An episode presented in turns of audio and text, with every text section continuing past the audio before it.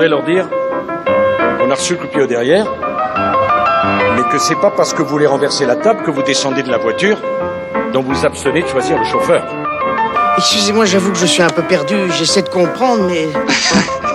il me charrie tout le temps, mais il adore ça, il, est comme ça. Je t'expliquerai. Il ne faut pas raconter non plus des, des carabistouilles à nos concitoyens. Hein. C'est déjà un peu dépassé, hein Vous auriez dû dire câblé. Bonjour à tous, bienvenue dans Carabistouille, une émission pas tout à fait déconfinée encore. Si vous voulez, on est un peu comme un, gros bocal de fruits confits avec du, jus qui macère. Disons qu'on n'a pas bonne mine après ce confinement, alors on a préféré euh, rester chez nous. Par conséquent, nous enregistrons toujours depuis nos canapés, mais le retour au studio pour certains d'entre nous ne saurait tarder. Bonjour l'équipe, qui aurait pu être au complet cette fois enfin, mais quand ce n'est pas l'un, c'est l'autre. Jeanne Manœuvrier n'est pas avec nous aujourd'hui, elle révise ses partiels et on l'embrasse. C'est donc Liam Hazard qui la remplace. Bonjour Liam, comment vas-tu? Bonjour à tous, bonjour Noé. Bon, j'espère que vous allez être indulgents avec moi car je l'ai appris il y a même pas une heure que je présentais l'émission. Mais en tout cas, je suis très content de prendre au pied levé le rôle de Jeanne. D'ailleurs, on va commencer avec notre petit sujet, le temps. Car oui, le temps, en tout cas, nous a paru bien long et c'est bizarre, mais ces deux mois de confinement à la fois, eh ben je les ai bien sentis passer. Et en même temps, j'ai l'impression que c'était hier. Je sais pas vous, mais moi ça me fait cet effet. Oui, le temps, le temps que nous avons passé confinés comme de petits fruits confits, le temps que nous avons pris pour nous, pour lire, regarder des séries, voir des films, le temps passé à télétravailler ou à réviser nos partiels comme Jeanne, celui qu'on a pris lundi pour se coiffer, se maquiller pour tenter d'ensevelir deux mois de confinement avant de retrouver nos amis. C'est de ce temps-là dont nous allons parler aujourd'hui, pas celui de notre montre, mais le temps vécu, perçu, les secondes qui nous paraissent des heures, les heures qui nous paraissent des secondes. Et tout ça, nous allons parler sans invité toujours, mais avec une belle bande de frappadingues ensevelis sous les cheveux, bon à part Liam dont les cheveux ne ressemblent pas à ceux d'Alain Souchon contrairement à certains. Liam, tu nous feras la co-animation, donc on l'a dit de cette émission, et puis tu nous feras une chronique aussi dans un instant. Tu me parles de quoi ce midi Eh bien moi j'ai décidé de parler de ce que j'ai fait pendant ce confinement euh, pour passer le temps quoi.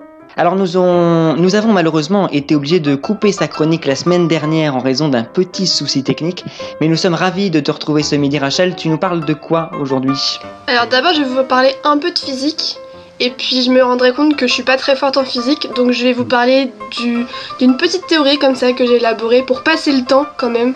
Euh, après et pendant le confinement. Il ressemble un peu à Joe Exotic dans Tiger King en ce moment. Noé tu... Noé, tu nous parleras de quoi aujourd'hui Eh bien, je vous parlerai de Madeleine, de Mémoire, de Proust et de Bergson.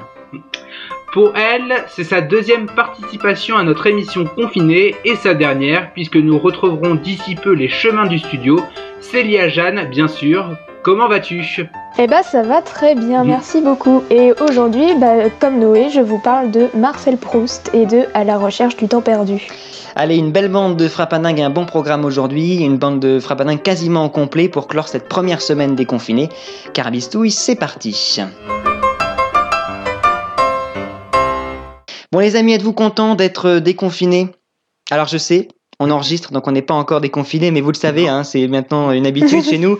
On enregistre, donc on sera diffusé vendredi, une semaine après le début du déconfinement. Alors jouez le jeu. Est-ce que vous êtes content d'être déconfiné? Non. Bah... Je vais sortir maintenant. c'est ça, exactement. Bon, euh, non, plus sérieusement, c'est quoi la première chose que vous allez faire une fois déconfiné? Pas, pas grand chose, hein. le, virus est toujours là, donc en fait, euh, on va pas faire. Bon allez, on commence par notre ami de la boisson. Ouais, j'avais envie de t'appeler comme ça. Liamazar, c'est à toi.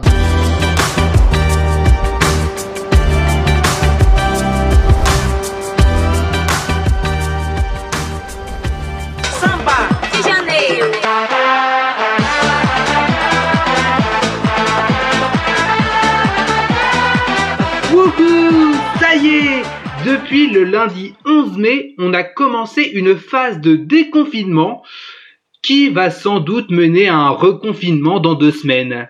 Youpi Joie et gaudriole sont de mise aujourd'hui. En plus, avec cette magnifique chanson au début, on se sent comme à Rio. Mais bon, il va falloir vous contenter de cela, car Rio, vous n'allez pas le voir avant longtemps. Si déjà vous allez voir votre grand-mère avec masque et gel hydroalcoolique, vont devenir vos meilleurs amis, ce sera déjà pas mal. Donc, vu qu'on entame notre petit déconfinement en plus en vert dans le Calvados, chez les Parisiens, vous ne pourrez pas aller dans les parcs. Par contre, vous avez le droit d'aller dans les transports en commun pour aller bosser, bande de feignants.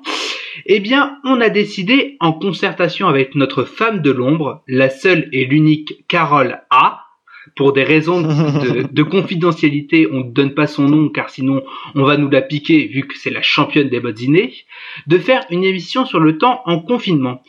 Et oui, car je le sais, bande de gens, vous avez essayé de passer le, temps en s'occupant comme vous pouviez. Je dirais même que vous, vous vous êtes fait des listes aussi longues que mon bras, et car, croyez-moi, il est long, mes camarades autour de cette salle imaginaire peuvent en témoigner. Vous vous êtes chauffé en début de confinement. Ouais, je vais faire du sport, je vais lire toute ma bibliothèque, me cultiver. Sauf qu'à la fin, on vous retrouve sur votre téléphone H24. Et ne me mentez pas, j'ai fait la même chose. Oui, parce que le sujet de cette chronique, c'est ce que j'ai fait durant ce confinement. Non mais vous avez vu le narcissisme du mec. Donc, comme vous, j'étais motivé au début emploi du temps à la main pour bosser, faire du sport. J'avais même mis de quoi faire des activités autres que les écrans, quoi. Le mec était complètement à fond. Et puis m'est tombé dessus une chose que l'on appelle paresse ou encore flemmardise. Oui, parce que je n'avais pas réalisé, c'est que ton portable, bah il est toujours avec toi, quoi, que tu cuisines, que tu dormes ou autre chose. D'ailleurs, Qu'est-ce que j'ai cuisiné durant ce confinement? Oh punaise Si bien que j'ai pris 3 kilos en deux mois. Alors, qu'est-ce que j'ai fait? Ah oui, bah des pancakes, un gâteau au yaourt, aux pommes, un gâteau basque. Si bien qu'avec l'eau, on s'est battu pour savoir qui faisait le plus de pâtisserie. En plus de cuisiner de manière inconditionnée, j'ai pas fait beaucoup de sport, si bien qu'on m'appelle François Hollande, tellement je suis mou quoi. Oui, je sais, ce confinement m'a fait un peu perdre mon sens de l'humour. Sinon, comme des millions de Français, j'ai attendu les interventions, les confs de presse, les prises de parole d'un gouvernement qui ne pense qu'à l'économie et à donner des milliards d'euros à des entreprises qui vont virer illico presto des milliers de personnes car elles n'ont plus de fric. Cependant, elles ne se rendent pas compte que payer moins leurs actionnaires et leurs patrons, ça pourrait peut-être leur sauver les miches. En fait, j'ai passé tout le temps de ce confinement à me dire que les membres du gouvernement, bah en fait, c'est des sacrés branquignoles. Finalement, finalement, le confinement nous a permis de prendre du temps pour nous recentrer sur nous-mêmes, de ne plus penser à cette vie qui va beaucoup trop vite, qu'on fonce droit dans le mur vers un monde qui est en train de mourir. Ouais, bon, je crois que cette fin n'est pas très heureuse, donc voici encore un petit peu de Brésil pour vous donner de la pêche, et moi je vais faire des crêpes. Allez, à la semaine prochaine, les petits choux.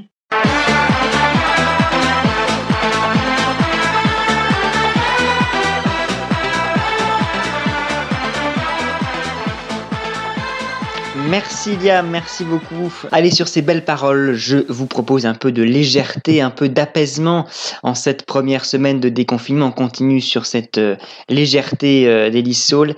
La dernière chanson de notre playlist spéciale confinement qui s'achève ainsi avec le génie du rock'n'roll parti à tout jamais, Tutti Frutti de Little Richard. On est ensemble jusqu'à midi et demi. Vous écoutez Carabistouille. Wop, bam loom, bop, bop, bop, bop, to the boot, oh.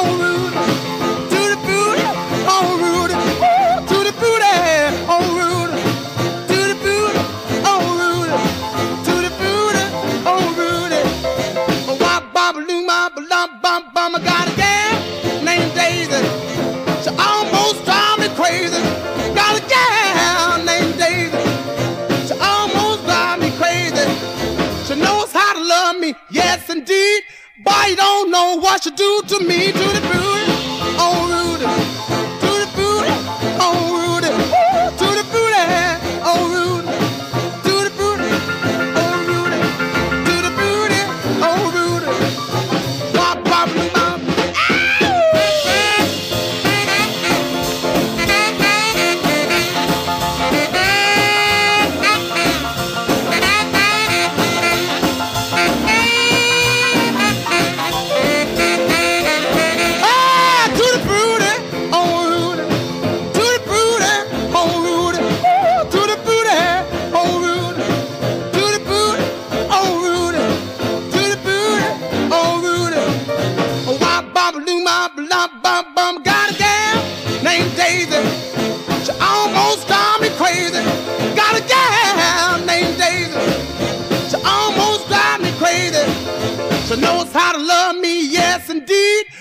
you don't know what she do to me, to the booty,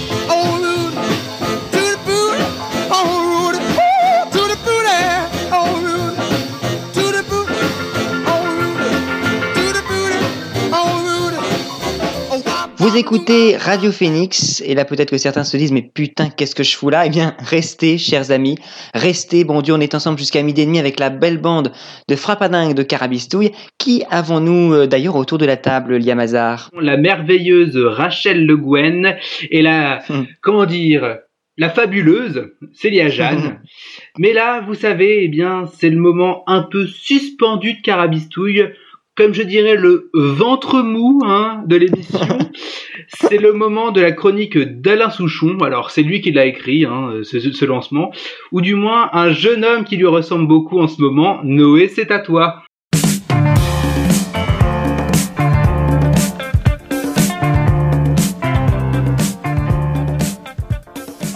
Maman. Bah oui, il fallait bien commencer par quelque chose et j'ai décidé que ce serait par là. Maman.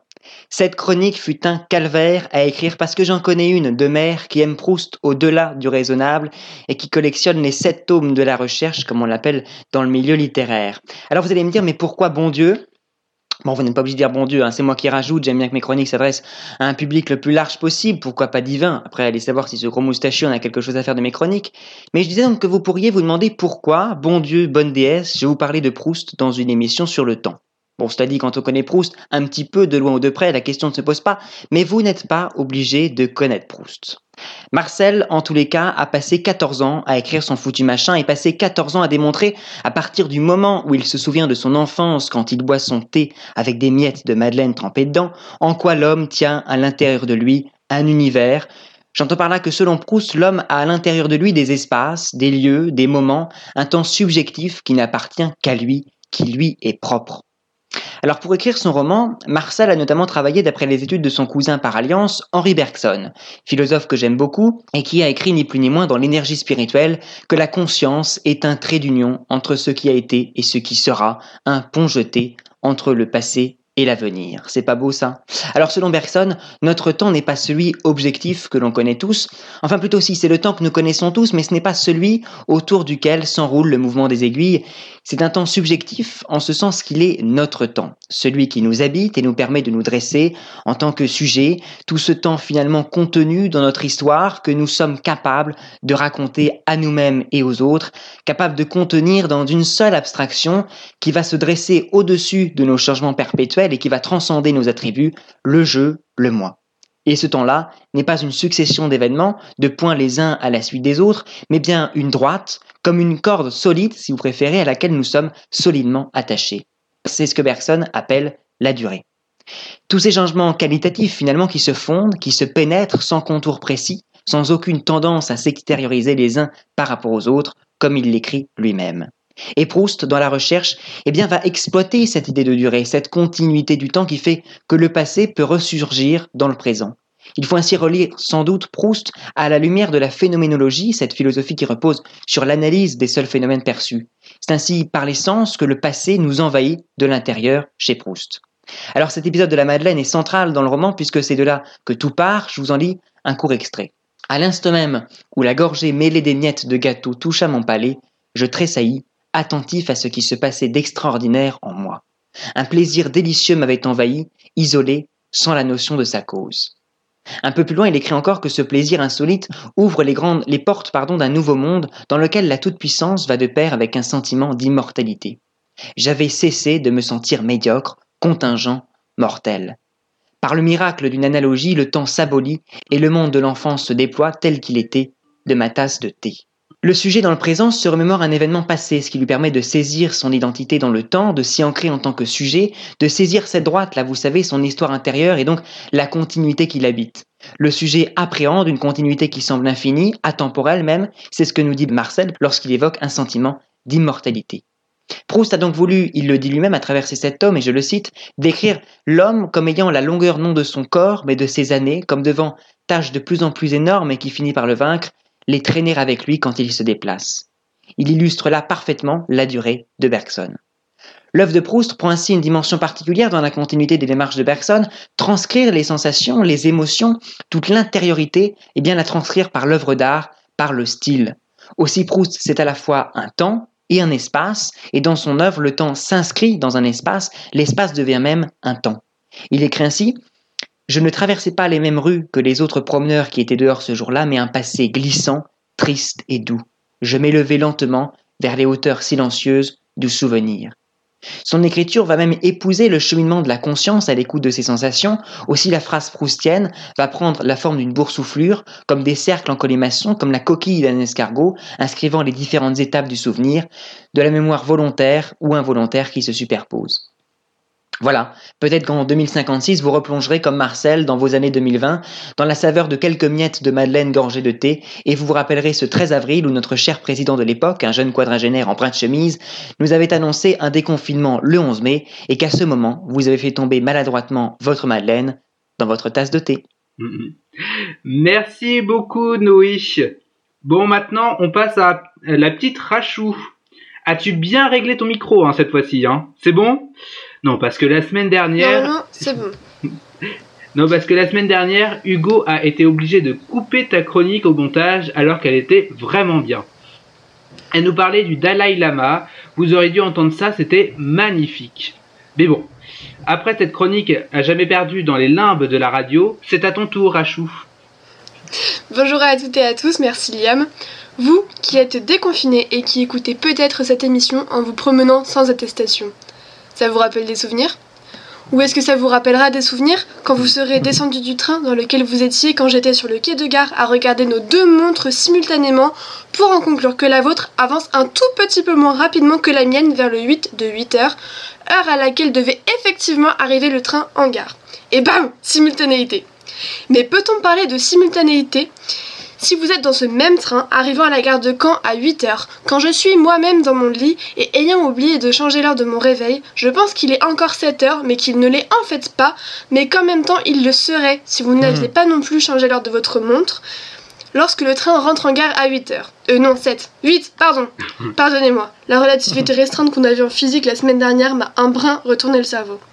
C'est difficile de penser le temps comme une référence, comme un point de repère, quand on sait qu'on peut le réduire, euh non, l'étirer, pour que la vitesse de la lumière ou que le référentiel... Ok, on arrête la physique, serait Einstein et la dilatation du temps. Le temps ne se dilate pas que pour que la vitesse de la lumière soit constante, quel que soit le milieu donné pour un référentiel non absolu. C'est plus psychologique que ça. Dire que ce documentaire t'en fait vivre les deux heures les plus longues de ta vie ne veut rien dire en soi, mais il a été empiriquement prouvé que deux minutes à attendre devant le micro-ondes peuvent paraître plus longues qu'une après-midi entière avec des amis. Ce qui gradue la durée est ici le niveau de concentration de notre esprit pendant un laps de temps. Si nous sommes extrêmement concentrés sur un bon livre, nous ne penserons pas au temps qui passe. On perd sa notion, l'échelle qu'il impose en se découpant des heures, minutes, secondes, ne veut plus rien dire parce que nous n'y pensons pas. Au contraire, si nous ne sommes pas occupés à quelques distractions, nous n'aurions rien d'autre à penser que le temps passe et donc nous ennuyer et y penser de plus en plus. Lorsqu'en cours vous regardez l'heure deux fois dans la même minute et en plus en pensant que plusieurs minutes se sont écoulées, vous ne pensez clairement qu'à ça. C'est peut-être ce qui vous est arrivé pendant ce confinement qui est a priori derrière nous. Vous trouviez que les journées se ressemblaient toutes, chaque heure passant en compte-gouttes et sans avoir quoi que ce soit pour relever la morosité du trajet quotidien lit, cuisine, salle de bain, canapé, cuisine, canapé, cuisine, lit, etc. etc. Jusqu'à aller faire des courses un jour quand même, et puis recréer le cercle à l'infini deux mois durant. J'espère sincèrement que ça n'a pas été le cas, que vous avez parlé à vos meubles comme Noé, que vous êtes devenu Tom Chef comme Lou et Liam apparemment, que vous n'avez pas laissé le paquet de chips dans le canapé, pas comme Jeanne, oui c'est l'âge de la, de la de la taquiner alors qu'elle n'est pas là, que vous avez été à vos cours par internet en pyjama, vous ne le voyez pas mais je fais un discret clin d'œil à Liam. Enfin bref, que vous avez fait n'importe quoi pour que ça passe pour que ça se fasse à peu près bien et que vous alliez à peu près bien.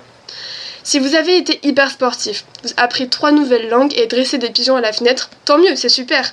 Vous n'avez pas augmenté votre productivité, mais réduit le temps en gardant votre esprit occupé. Si, si, c'est comme ça que ça fonctionne, je vous assure. D'ailleurs, si vous pensez avoir perdu du temps en dressant ces pigeons, ce n'est pas vraiment le cas, car vous avez comme condensé le temps en faisant toutes ces choses. Faire une chose inutile qui est occupée de votre temps pour peanuts, vous pouvez le récupérer, ce temps, en ne faisant rien, en vous ennuyant.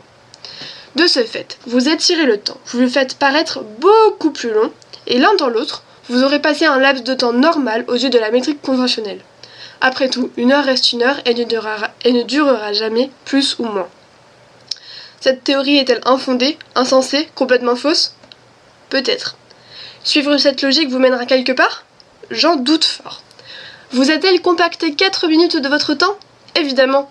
Le, le, déconfinement ne signifie pas un retour à la vie d'avant. Si on ne reprend pas le travail, on ne sera pas nécessairement plus occupé qu'il y a une semaine. Donc on aura sans doute encore un peu de temps à tuer. Mis à part les warriors qui révisent leur partiel, force à vous. Mmh. Si cette chronique ne vous a pas ennuyé, il y a donc moyen qu'elle vous ait même massacré du temps. Et puis comme a dit Jacques Sternberg, il y a un temps pour vivre, un temps pour mourir, après cela s'aggrave parce qu'il n'y a plus de temps du tout. Alors vivez, chers auditeurs, live your life to the fullest before la fin des temps, et ne regrettez rien, pas même d'avoir voulu dresser un pigeon un sombre jour de confinement. Merci beaucoup Rachel euh, pour sa deuxième participation à Carabidémie, et oui c'est comme ça qu'on avait rebaptisé cette émission avec les cocos, eh bien elle nous parle d'un auteur euh, bien connu dont je vous ai parlé tout à l'heure. Euh, Célia, tu nous parles ce midi de Marcel Proust.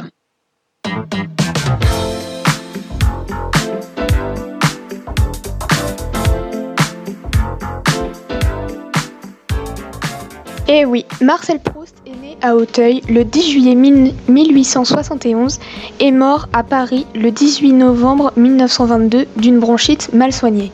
Il était écrivain et poète. Proust vient d'un milieu bourgeois, mais il aura toute sa vie une santé fragile à cause de difficultés respiratoires provoquées par l'asthme. Dans sa jeunesse, il côtoie plusieurs écrivains et artistes dans des salons aristocratiques, ce qui a éveillé en lui un grand intérêt pour la littérature et l'écriture. Il a d'abord fait des études de droit, puis de lettres, et il finit par intégrer le milieu artistique et mondain de Paris. Son recueil de poèmes intitulé Les plaisirs et les jours est publié en 1894. En 1907, après le décès de sa mère qui l'a beaucoup marqué, il commence l'écriture de son œuvre principale, pour laquelle on le connaît bien aujourd'hui, À la recherche du temps perdu. Cette œuvre romanesque est composée de sept parties, publiées de 1913 à 1927. Les trois dernières parties seront publiées à titre posthume. L'ensemble de cette œuvre ne s'inscrit pas dans un genre littéraire particulier, mais englobe tous les genres afin de retranscrire un univers tout entier. La première partie, du côté de chez Swann, passe relativement inaperçue aux yeux du grand public, mais la deuxième partie, à l'ombre des jeunes filles en fleurs, remporte le prix Goncourt en 1919. Dans son œuvre, il apporte une réflexion sur le temps et les souvenirs, et c'est bien de là que nous vient la fameuse Madeleine de Proust que Noé vous a présentée il y a quelques minutes. Cette œuvre romanesque raconte, dans les très grandes lignes, l'histoire d'un jeune homme, le narrateur, né dans une famille bourgeoise parisienne et qui veut devenir écrivain. Mais le milieu dans lequel il grandit le détourne longtemps de cet objectif. En grandissant, il découvre le monde, l'amour et l'homosexualité. Mais la guerre et la maladie lui font, prendre conscience de la vanité du milieu mondain dans lequel il a grandi et il décide alors de devenir écrivain pour rattraper le temps perdu. Vous aurez bien sûr remarqué que cette histoire est très similaire à celle de Proust.